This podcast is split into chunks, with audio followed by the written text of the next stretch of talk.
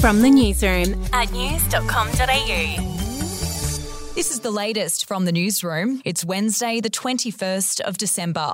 A tradie wanted over the murder of a teacher in Sydney has been arrested after a 12 hour clifftop standoff with police.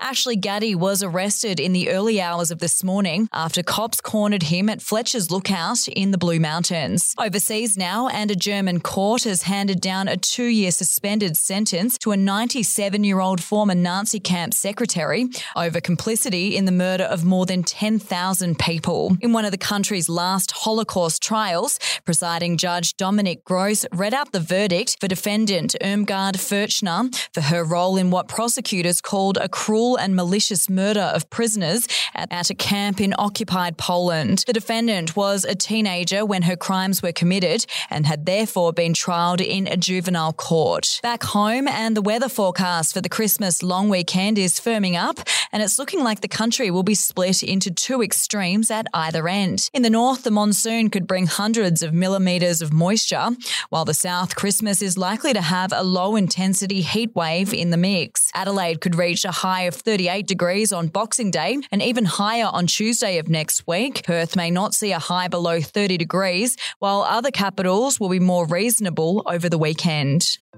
Hey, I'm Felicity Harley and I host Healthyish, where we chat to experts, influencers, and people in the know from around the globe to arm you with the knowledge to make healthier decisions for your mind, body, and soul. I think if we're going to be focusing on health, like sleep is probably the biggest component Oh, of that. I, I think sleep is the cornerstone. Like choose the harder option because I've never woken up and gone, I regret that run that I went at 4 a.m. I've never done that. Search for Healthyish and Extra Healthyish wherever you get your podcasts. The project's new panelist, Michael Hing, left the audience in shock after he joked that he wished Prince Andrew was dead during Tuesday's episode of the news program. The comedian and fellow panelist, Kate Langbroek, reflected on the major events over the past year, including the death of Queen Elizabeth II in September. No, but 2022 was so depressing, obviously. The Queen died, but maybe next year will be better. Maybe Prince Andrew will die, you know?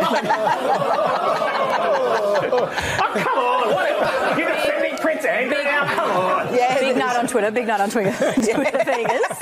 Anyway, if, uh, And finally, rapper Azealia Banks' controversial Australian tour has finally come to an end, but the star has given one parting spray, dubbing Australians broke and racist and labelling the promoters who organised the tour pubic lice. Things got off to a bad start in Auckland, with the wheels coming off again as Banks announced on the morning of her Brisbane show that it would not be going ahead. Banks blamed the behaviour of crowds she'd played at in the past, telling fans that the last time she was in a city, she'd been hit by a can while performing. I'm a beautiful black woman. I'm not about to get in front of some audience of white people for them to be throwing at me. I'm so. No, I'm not sorry. I'm not sorry at all. Brisbane, y'all just gonna have to take that L and smoke it.